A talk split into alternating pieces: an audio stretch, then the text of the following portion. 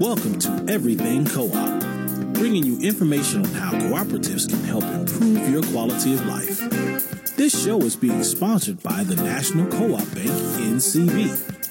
The NCB is dedicated to strengthening communities nationwide for the delivery of banking and financial services for the nation's cooperatives, their members, and other socially responsible organizations. For more information on the power of community ownership, visit ncb.coop. That's ncb.coop. Now stay tuned for your host, Vernon Oakes. Welcome, everybody. Good morning. This is Vernon Oakes. Uh, welcome to Everything Co-op. We are pleased that you are listening to us this morning. We're pleased that we're up and about, and we have Mr. Bruce Mayer, partner of Wegner CPA. Good morning, Bruce. Hello. How are you today? Good, thank you. Fantastic. Glad you take out time today to be with us. You are a CPA. Um, what what is I think of CPAs as guys with these little hat, these little visors on their head, and they sit around with pencil and paper dealing with numbers. Is that what you do all day? I don't have a visor, um, but I do uh, largely deal with uh, numbers all day and helping to solve people's problems, uh, help them uh, file their tax returns and stay uh, in compliance with uh, with various kinds of rules. Okay, how did you decide to do this kind of work? Uh, well, I actually got started in accounting through co-ops, which is kind of uh, interesting and, and, I think relevant. Uh, I was uh, working as uh, a, a part-time uh, staff person at a small food co-op in Madison, Wisconsin, which is where I still am. the Mifflin Street Community Cooperative, and our bookkeeper left, and we were having trouble finding somebody who had the right experience and would fit in with our collective decision making model. And so I volunteered to be the bookkeeper, and there was somebody to uh, who could get, train me in the basics. And then they made it a condition of uh, of uh, moving me to that position that I take two semesters of accounting, and I uh, fell in love with it. Uh, and ended up going back to school and getting my uh, MBA in accounting. So, wow, I, I've heard of people say, you know, I learned a lot in the co-op and I applied that to my personal, like, you know, budgeting and savings and working together. And so I've heard that, but I've never heard anybody say, I started working in the co-op in this field and then I, that became my career. That's neat. Uh, yes, it, it, I uh, I have actually an undergraduate degree in botany uh, uh and had a lot of uh, math and so forth, but no business uh, experience whatsoever. so it, it, sort of opened my eyes to take the accounting classes and learn about you know that aspect of business, and I, I really loved it, and I realized that I was better at helping people solve those sorts of problems than uh, I'm not such a people person that I'm I'm good at group dynamics and you know making board meetings better and things like that. But I can help people solve uh, accounting, uh, tax related uh, problems. Yeah, we have a similar background in that I have a bachelor's and master's in math. And so I had a friend of mine when I was teaching math, he asked me to do his accounting, if you will, keep the books. I didn't like it. so, so that was, I, I thought I might even go into it. And I had one interview after my MBA and I just said, no, no, no, I don't think that because I, I like the people side and I like being out with people. And I couldn't see myself in this little desk with the visor on dealing with the numbers all day long. But you got your yes, and success in accounting does require uh, you know being uh, dealing with people and helping them you know, understanding their problem and helping them solve it. But you do also spend a lot of time by yourself, uh, you know, manipulating numbers and reading, you know, tax code and, and things like that. And that's certainly not for everybody. true, true. so, how old were you when you were at the food co-op in Madison? Uh, I was in my uh, mid 20s. I had uh, gotten that undergraduate degree and then decided not to go to graduate school and uh, you know, was basically hanging out and uh, had started volunteering at the food co-op and then uh, you know got the part-time job there. So I was in my mid 20s. So I started in public accounting uh, when I was 29, which is a little later than most people do. Well, you found your love. You found your passion in co-ops. That's fine by going working with and through co-ops. So wonderful. So you are a C certified public accountant. And what is that for people out there that may not know what, what you all do and how you become a CPA? Sure. Yeah, CPA is a license that's uh, generally regulated by your state, uh, and so you need to have passed the CPA exam, which is a pretty comprehensive. If you put it all together into one test, it would take a day and a half. And in order to be qualified to sit for that exam, you have to have uh, basically five years of college now, uh, essentially the equivalent of an MBA, uh, in order to be able to, to get that. And so once you have it, um, you are able to uh, you know, be part of a CPA firm or go off on your own, and you're able to sign tax returns, uh, which the IRS regulates who is allowed to be a paid, paid, preparer on a tax return, and then also that you can issue audits and reviews uh, of financial statements. Um, so on a day-to-day basis, uh, you know what CPAs are doing is uh, working with uh, individuals and businesses to look at uh, the financial reports uh, that they have, and then generally uh, accomplishing a goal like getting a tax return done, or if they have a requirement to have an audit or a review of their financial statements, uh, you know, get, getting that done so that it can be given to a bank or a regulator or, or whatever. And then in other cases, uh, CPAs are helping look at a business and help analyze. Uh, you know, how things are going. Are expenses too high? Uh, is there some way to improve the margin? Things like that. Uh, so th- there's a wide range of things that people do, uh, you know, even beyond what I just mentioned. But that's mm-hmm. generally what CPAs are doing. So you mentioned a couple times an audit versus a review. Um, what is that? Sure. Uh, and the word audit always scares everybody when I say that I do audits. They immediately think that I work for the IRS, which which we don't. Okay. Um, we're, we're, helping protect you from the IRS, hopefully. Um, but uh, an audit or a review is looking at the financial statements of a business, which are the balance sheet, income statement, statement of cash flows, and, and some footnotes that describe the financial results of that business. And the CPA comes in and uh, examines those. So, uh, an audit is a higher level where we're looking at underlying details, um, and then a review is a, a, a lesser level of scrutiny, uh, but still taking a look at the financial statements to see if there's any error, uh, potential errors or misstatements in those. And then we put our report on it uh, saying either in a review that we're not aware that there are any problems in the numbers or in an audit, uh, actually giving an opinion that it's a fair presentation of the, the financial information.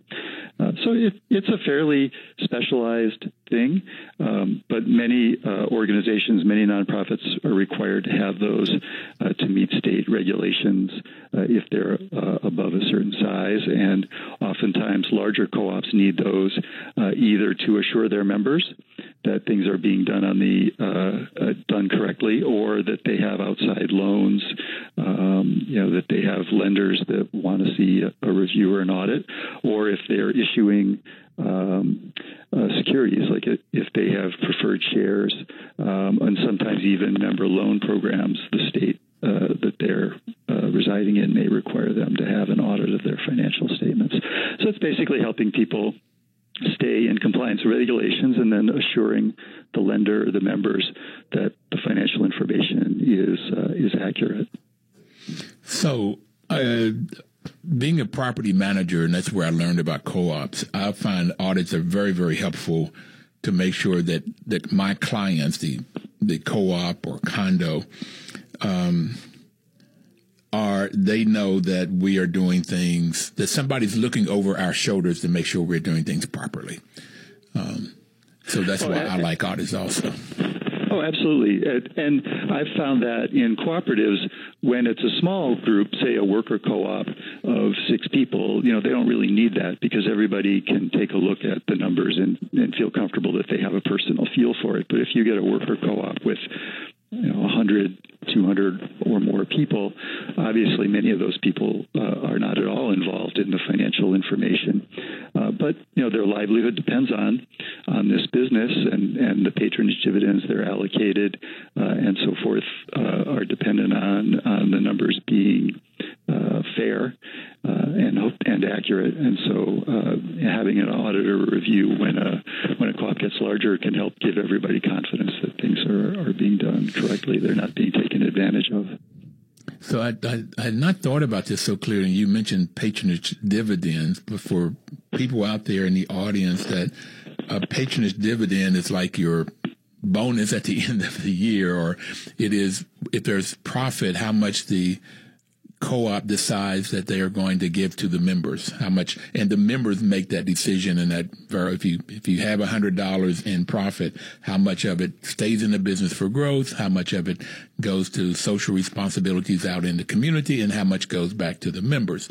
So the members help make that decision but those numbers have to be correct uh, to make sure that no none of it is leaking out anywhere um, so that people can get their deserve dividends or bonus at the end of the year.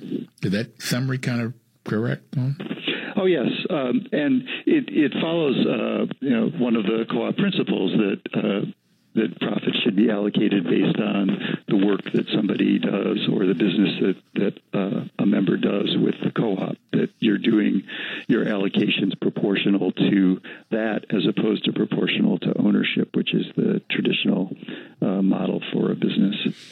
So uh, certainly. Um, you know, everybody wants to make sure that they understand how that formula works and that they all agree in advance that it's a fair, a fair way to allocate things, and then that it's accurately executed.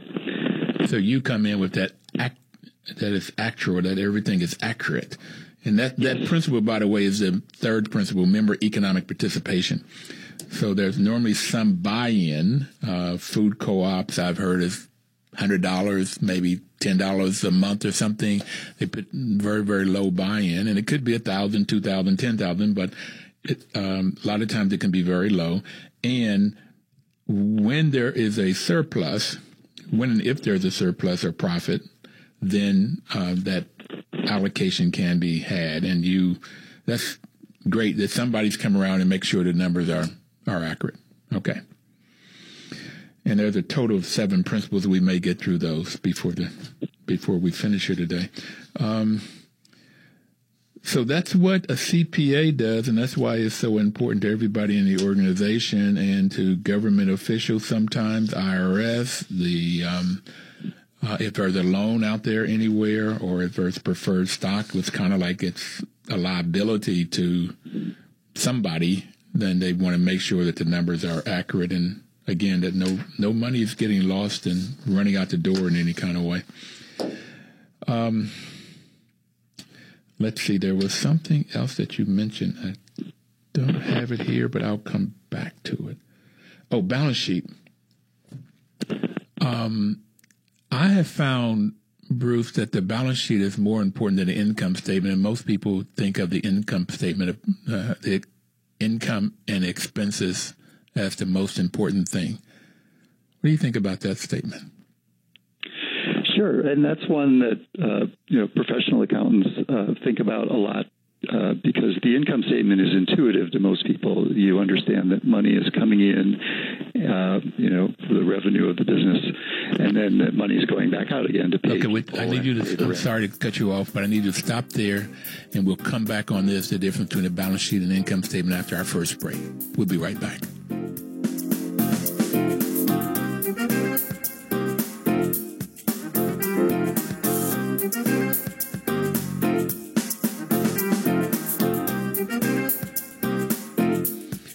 Information is power.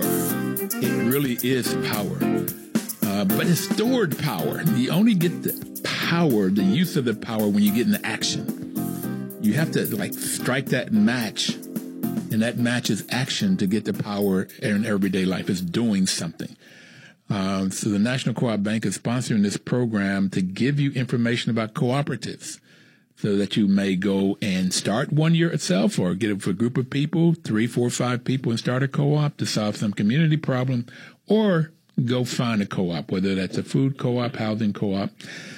Now, you might be like Bruce Mayer, who's our guest today, who went and volunteered at a food co-op and he got his career. Maybe I started to say you got your life, Bruce, but you got your career out of volunteering at a food co-op. And before we took break, Bruce, we were talking about the difference between balance sheet and income statement. And you were saying that income statement, the money that's coming in and the money that's going out is intuitive. Let's go from there. Sure. Uh, but then the balance sheet of an organization is, is not so intuitive because it, it sums up the total of the assets, uh, which uh, is cash and money owed to the business and buildings and equipment and things like that. And then uh, subtracts the liabilities, which is what you owe on those things, uh, loans or day to day payments that need to be made for things like utilities and telephone. Uh, and then uh, the remainder there is the equity or investment that the members have in the co op. Uh, and so it is very important because it tells you about how much debt that the co-op has, and that um, uh, you know whether there's uh, uh lots of. Uh, it must be a, ba- a bad line. I'm not sure, but. Um, tells people about how much money uh, they owe to outside parties and uh, how much of their money is tied up in things like equipment and, and building. Okay. So what I've got is a very simple, I say assets uh, and your liabilities must equal. That's what the balance is all about. And assets are what you own, what you own, and that yes, you own some cash and you own some buildings and some equipment. And liabilities are what you owe, and that's owed to other people in terms of notes or loans or mortgages, and then what you owe the shareholders in terms of equity. And that's the only way I've been able to explain it to where I can get most people to understand that uh, own and owe, and they get they kind of sort of get that as opposed to assets and liabilities. But that's well, that's why it's so important. Uh, and that uh, you uh, the assets are what the business controls that you can put number amounts on, and then those assets could get divided out in what you owe to other folks and what you own uh, by the members. Mm-hmm. Okay, so that's your background, your life story, and what you are doing. At least not your life story as relates to your career. But how did you end up in Wegner? Sure. Uh, well, after I had uh, graduated uh, with my MBA, uh, I uh, my interest in co-ops is more with things like food co-ops, housing co-ops, uh, and I guess what are considered more alternative co-ops. And the only opportunities to work with, with a co-op related firm in the Madison area was one that worked with uh, large agricultural co-ops and so forth, and that just didn't personally interest me.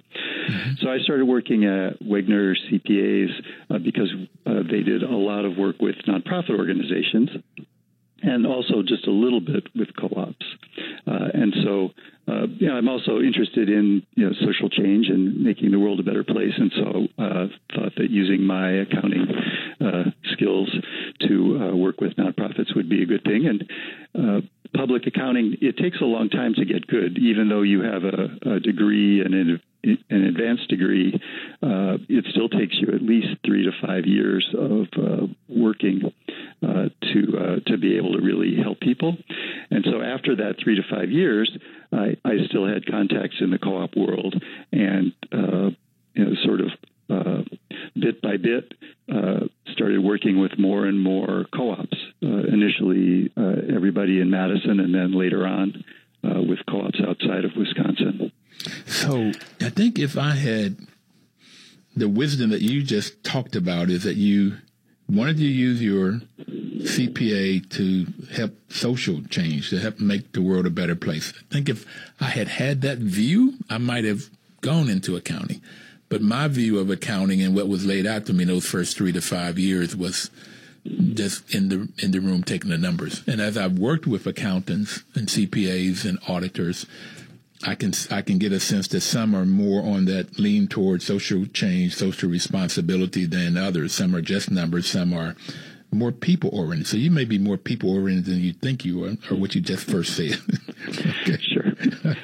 well, well, and I I love working with co-ops. Uh, you know, one of the things that didn't occur to me when I first started, um, you know, were things like the purchasing co-ops that I work with, where um, you know businesses get together to help improve their buying power, uh, and so it allows things like independent pharmacies to still exist.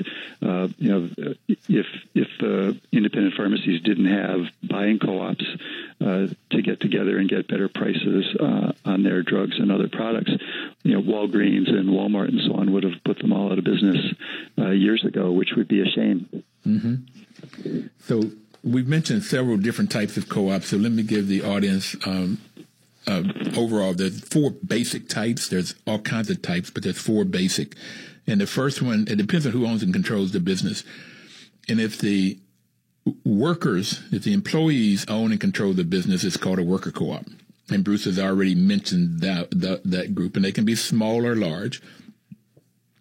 Uh, worker co-op, and then if the business is owned and controlled by the people that buys and uses the products and services, it's called a consumer co-op. The consumers own that business, and most food co-ops are that way. Food co-ops could be worker owned or consumer owned uh, housing co-ops or consumer co-ops, credit unions or consumer co- ops So those are two of the bigger types. And of course, worker co-ops can be any business you can think of. And then you have purchasing co-ops. And a lot of farmers have used this so that they, farmers would get together and create a company that would go buy their, the things that they need so they can produce whatever they're producing, their seed, their fertilizer, their gas, equipment and that company got better at purchasing, and so they could get and bought in volume, so they could get a better quality, normally for a lower price. So that purchasing co-op groups of people, and artists are beginning to use those now. Different people are beginning to use that, and there's a group in D.C. Bruce called CPA, Community Purchasing Alliance, that was working with um, schools, charter schools, nonprofits, and churches and buying all kinds of things and get their prices way down. Churches was paying way too much for garbage collection, for example, maybe seven times more than what they're paying now. Um, and then on the other side of that farm or that artist group is a marketing co-ops, and sometimes they're called producer co-ops. And so groups of farmers would come together and say, okay, we are all producing milk in the farm in Madison, Wisconsin, or in Vermont, or they might not be able to market their products to California or something. So they constrained to where they are. So they formed a marketing co-op. So all of these farmers put their products into this marketing co-op, and then they had expertise of all of the markets, and they would add value to them. Um, Cabot Creamery is an example. Ocean Spray.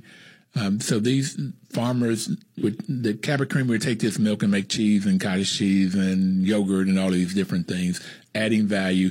And whenever, whenever the marketing co-op or the um, purchasing co-op made money, the farmers made some money and got dividends that we've already talked about. Wow, did I get it?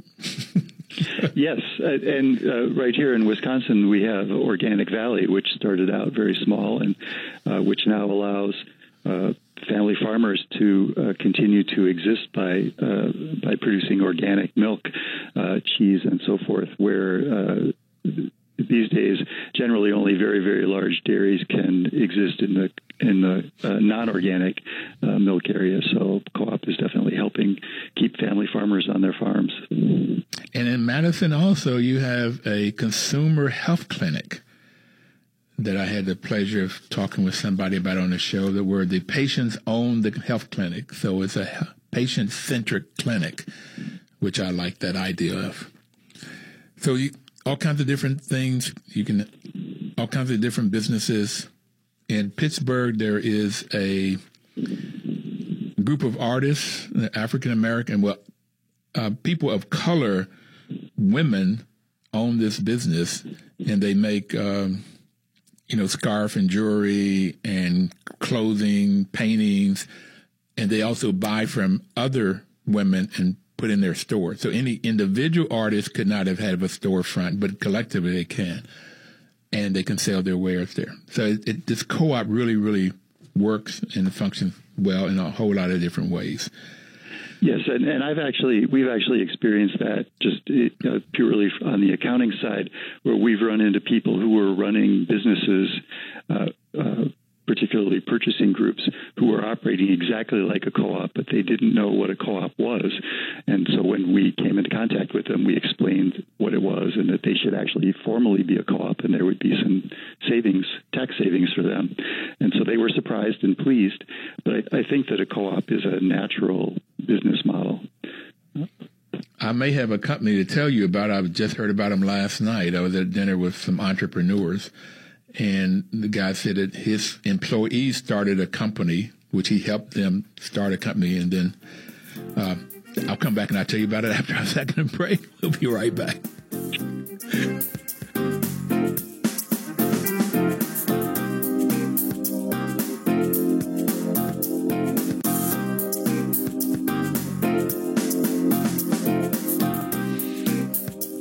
Welcome back, everybody. This is Vernon Oakes, and the program is Everything Cooperative, and we have Mr. Brooke Mayer on the phone.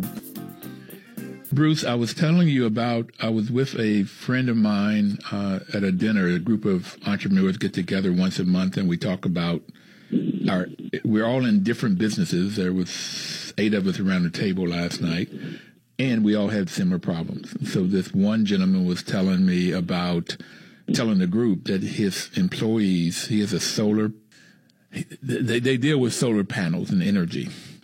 And his employees, he helped them to start another business. And he is given, and now he gives them business. And I was saying, why not start, why didn't they start a co-op? Because it sounds like a co-op. So I, I was talking about the radio program. That's how we got into that. But I didn't know they, they would be tax savings if they became a co-op. So there might be a reason for them to do this. So I may want to put you two together if, if that's okay. Sure. Yes. Uh, in certain situations, co-ops definitely uh, have advantages uh, for taxes um, and, and, deferral of paying your taxes and, and so forth. It, it, depends on the particulars of their situation.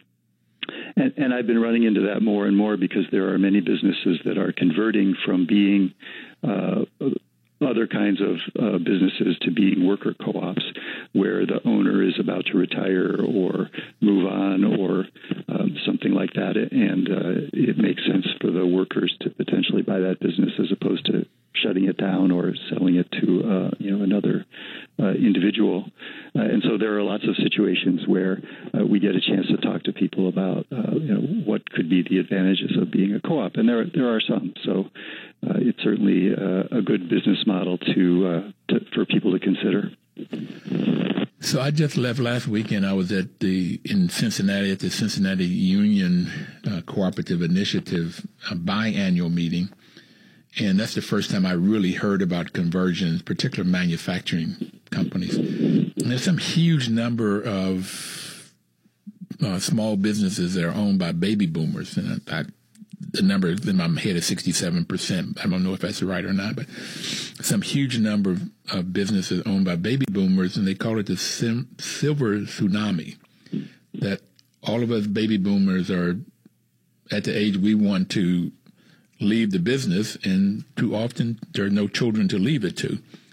And only 13% of those uh, had a secession plan. And so a lot of them do what you were talking about. They shut down or they sell to a larger company, and too often that larger company may close that particular branch down. Those employees end up with no work, and that community that that business was in don't have that revenue, that tax revenue, and that multiplier effect. And that's why converting it to a co-op is a win, win, win, win. It's a win for the employees, a win for the community, and a win for the person that owns the business because he can get some long-term revenue off of it potentially. So I, I like that model a lot.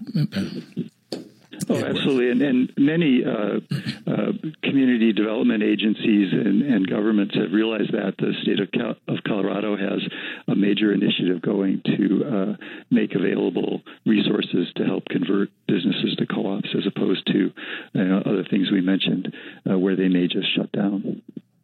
Well, I didn't know about that in Colorado because I try to find out what different communities are doing, so we can pass it to the other communities. I know New York is doing a lot. Wisconsin, particularly Madison, is doing a lot. Uh, Richmond has a community wealth building division. Um, so yeah, that's nice to know about Colorado. So what does Wegner? You said they were doing they were doing nonprofits when you came in, and some co-ops. So what does Wegner do now in supporting co-ops? Well, we uh, have built up a team of uh, people who have expertise in co-ops. Uh, cooperatives are are just different enough from other kinds of entities that um, most CPAs uh, and accountants feel uncomfortable with them or, or aren't interested in working with them uh, because it, they have to learn something new, and, and that's always a, a challenge. And so forth. So we have uh, about eight people who do a lot of work with co-ops, uh, and so we're working with all kinds of uh, housing and purchasing food and so forth that we've talked a little bit about. Um, so that that is a lot of what we do, and we have a, a website with some uh, resources on our blog that help people, and uh, I'm regularly answering questions for people who who aren't our clients, and uh, you know helping them out here and there, pointing them in the right direction to make sure that uh, that the co-ops are getting good, uh, accurate, uh, you know tax tax and accounting advice. And what is your webpage in case somebody wants to look at it? It is at wegnercpas.com, W E G N E R C P A S.com. And it's pretty specialized in uh, in accounting. Uh, there's not a lot of other sorts of things, but it is there is a co-op page there uh, that has uh, some fairly useful uh, comparatives between different kinds of entities. So I want to give a shout out to Brian Dalk who works for Wegner. I met him in San Diego, and he introduced himself, Bruce, as a co-op accountant. okay, so I assume he's one of those eight you're talking about. He is, and, and Brian uh, came up. He started his career as a bookkeeper in a housing co-op system. So he was running uh, the the local student housing group uh, here in Madison as their uh, bookkeeper.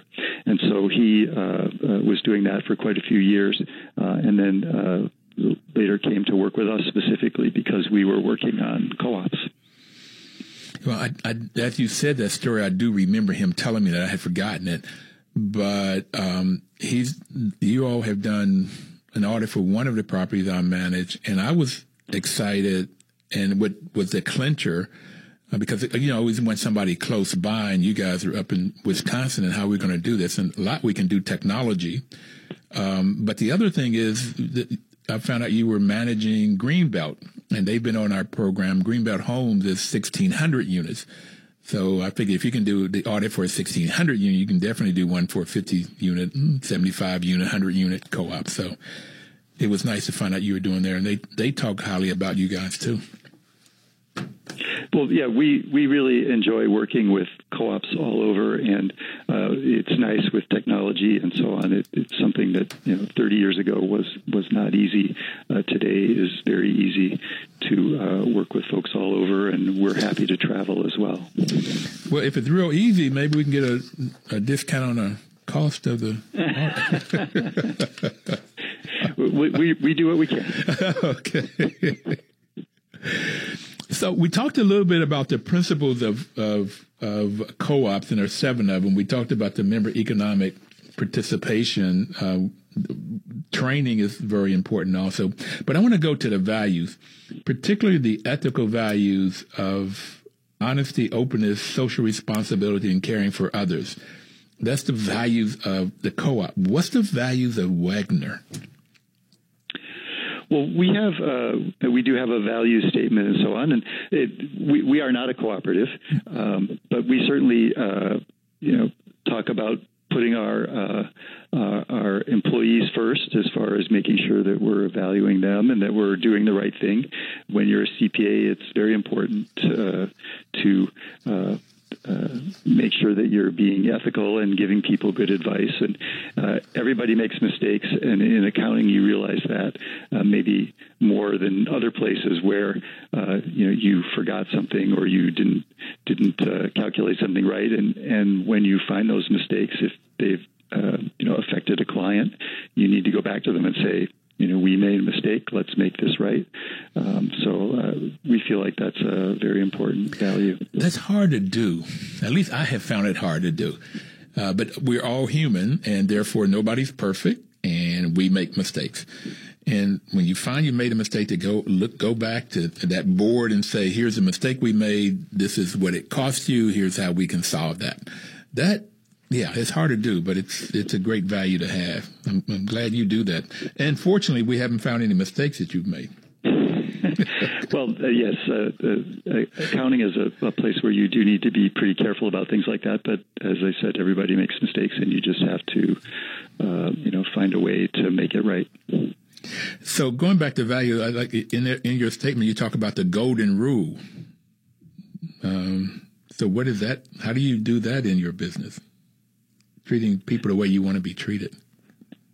Um, well, I I think that uh, it, you know, although as I said, you know, we we are not a co-op. We do solicit input from our staff regularly, and and we have committees of our staff that uh, you know uh, give input on things so that we're not making uh, you know decisions without everybody having uh, had some uh, ability to take a look at an issue and give input.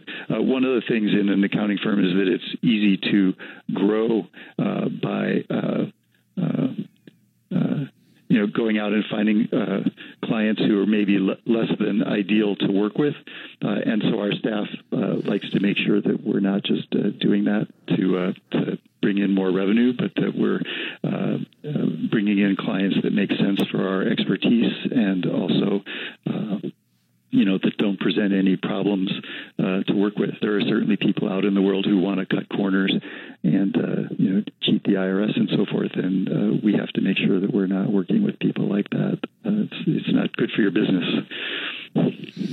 Well, I wish I had learned that earlier in terms of you call it intelligent growth. Um, that there's some I have when I took on property management. There are some some businesses, some business I would not take. If and I, I always told in proposal in the whenever you know we sat down with the board, if if you don't want to do things according to federal law, state law, in this case D.C., um, um, your bylaws, um, your whatever you say, your policies and procedures and house rules. If you don't want to do things that way, then please don't hire us. And I would say that and sometimes what would end up happening was the board that hired you changed, and the new board may not want to do that. so, uh, and then the ones I've gotten in trouble with is normally has been a board change. Mm-hmm. And uh, so, yeah, I think that's extremely important. Uh, I would would have wished I, I did. Pro- I'm closing my property management business down, Bruce. I don't know if you know that or not. At the end of this year, and I've been doing it for 26 years. And I wish I had known that at the beginning of it. It would have saved some trouble. Well, it's harder to implement than it is to say, certainly. Um, but uh, we, and, and it's actually one of the reasons I love working with co ops because uh, my experience in co-ops is almost uniformly that everybody is very ethical and wants to get to the right answer and is not you know wanting to cut corners uh, to save taxes and so forth. They just want everything to be right, um, and so that's not something that you necessarily find in all small businesses or um, you know even. Uh, it, it's it's not common, but occasionally you run into nonprofits who have that sort of uh, view too. But co-ops have been really great to work with, uh, and I think that people do take those uh, co-op principles seriously. So uh, it, it's another reason that we, we like working with co-ops. Yeah, well, that's this, the ethical value. That's why I said those first for co-ops, and I have found the same thing. I, I, I've also found that the ones that cause trouble, and it may be a very small amount, because even like in um, housing co-ops, uh, HUD had found that there's just so few of the of the units that they have the properties that they have funded ended up in foreclosure or anything like that. Very, very few. Um, and and though the ones that do end up in trouble just cause a lot of trouble because they become political animals. They, they, all of the the good things that happen, social wealth and financial wealth, and it's usually somebody, and it may be bodies in the in, in the co-op that would want to do things incorrectly, and therefore it it would hurt people said, and I have found it just takes up a lot of time when you when you find yourself in that circumstance. Um, you know, we're going to take our last and final break, uh, and this is great talking about accounting and how you can help people uh, and organizations through the numbers. Um, so this is really exciting. We'll be right back to continue this conversation, Bruce. Please don't touch that dial.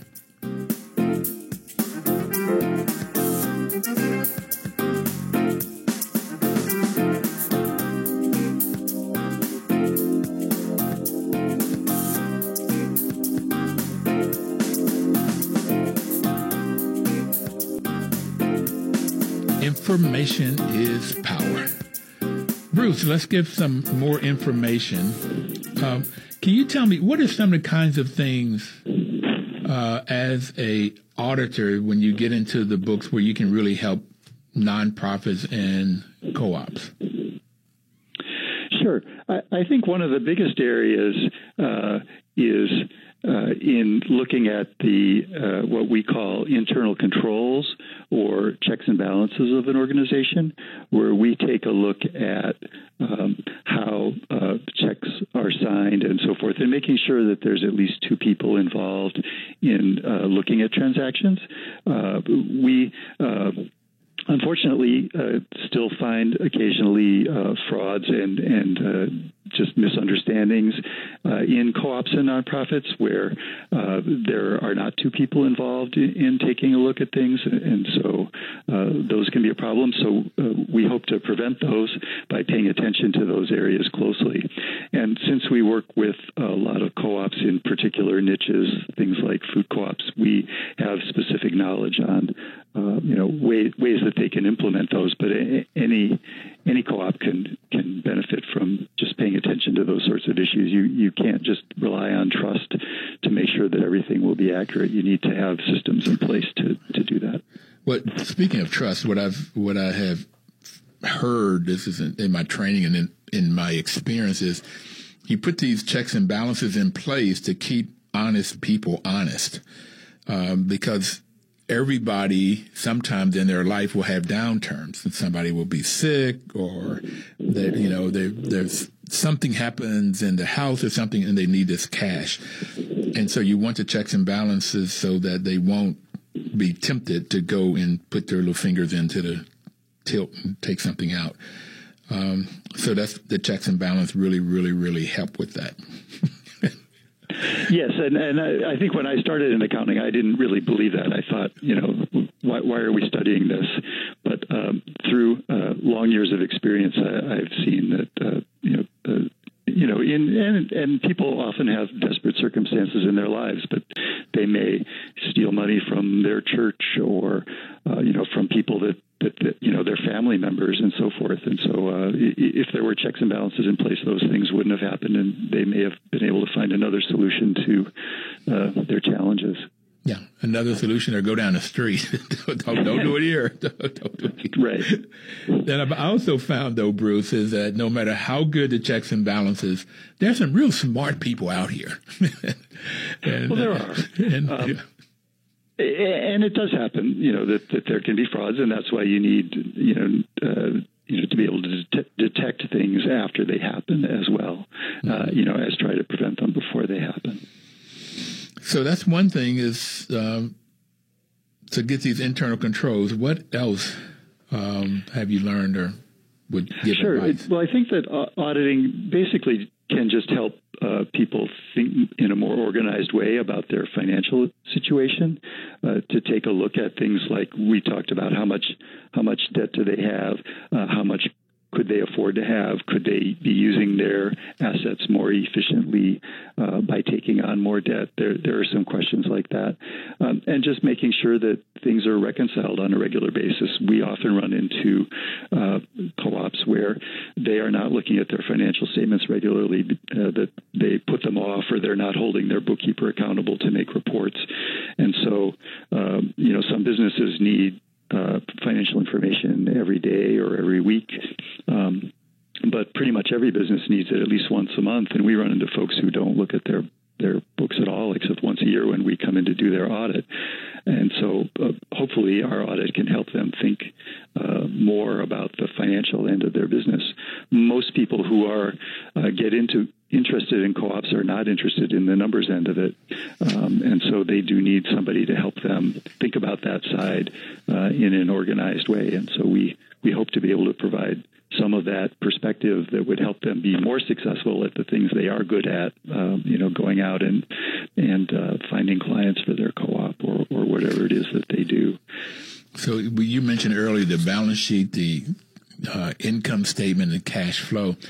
I have found um, through experience, not not in any formal education, that the cash flow, how much money is coming in and how much is going out, that is a better measure for day to day management. And so needing that on a weekly basis, monthly basis, and what I uh, used to do religiously was look three months back and three months forward. Uh, to to look at uh, like every day, you can say, here's how much money we're going to need for that property taxes that, that doesn't come up all the time. It's twice a year or that insurance payment or, and so you can plan the cash. And I have found that to be extremely important. I, so I, this thing where nobody looks at the reports, but once a year, I can't even phantom that. I got, I got you get it. You, you, you've, you've seen that. I, I yeah, okay. okay. Uh, in, in, in, terms of the balance sheet, cash flow, and income statement from a management standpoint, what have you seen works best? Uh, like I found the cash flow, or what do you advise people is best in using that for, for management?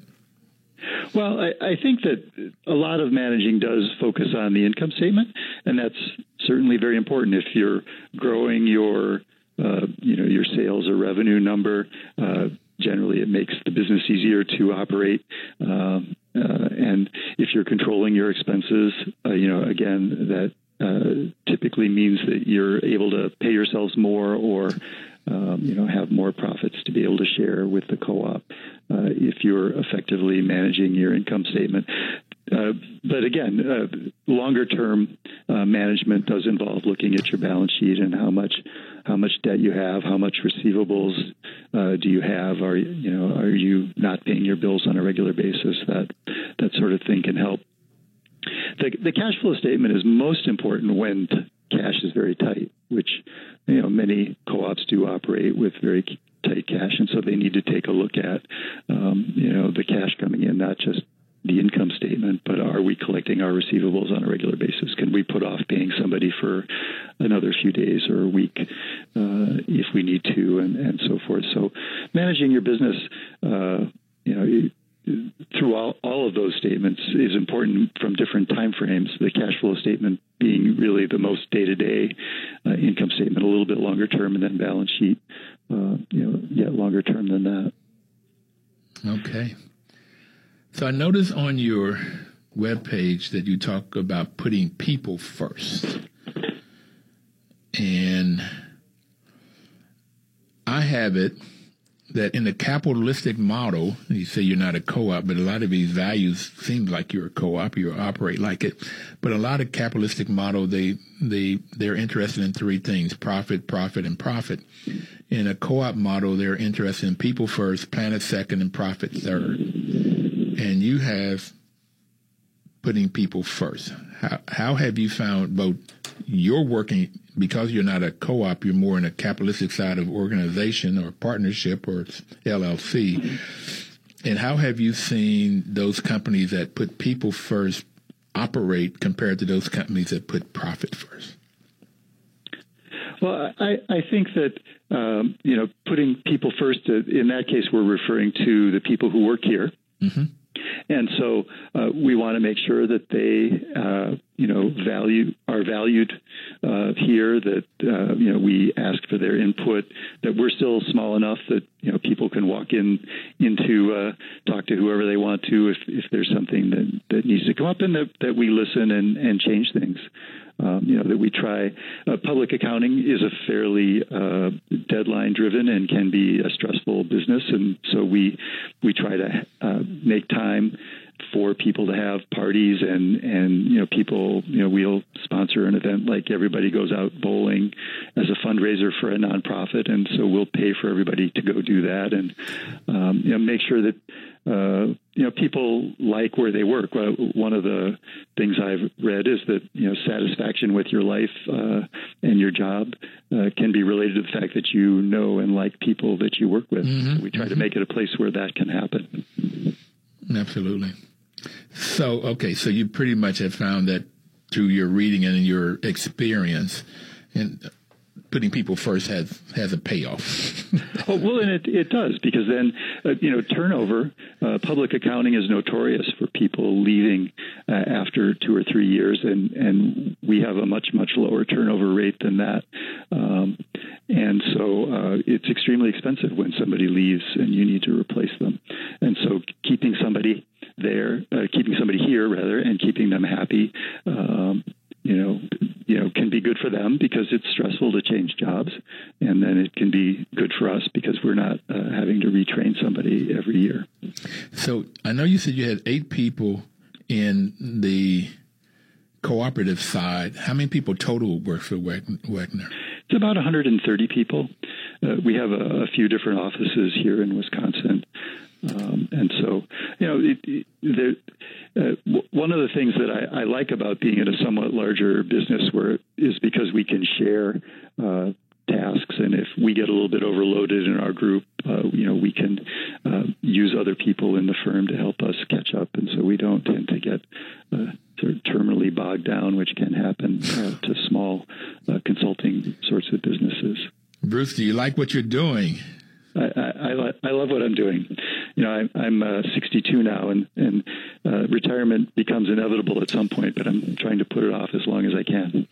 Well, I'm 72, and I'm not looking at retirement. That, that's a that's a four letter right, word well, or something. Use like you that. as a model. okay, um, leave message in. What would the message you'd like to leave for people? We got about a minute left. Sure, I, I think just that uh, you know the accounting side of your co-op is very important, and you, know, you should pay attention to it. But that co-ops can help change the world, and, and I think that uh, more co-ops uh, is a good thing. And so, to the extent people can encourage more co-ops, that would be good. Thank you, buddy. It's a pleasure. Thanks for taking our time being with us, and everybody out there. We'll see you next Thursday, and please live cooperatively.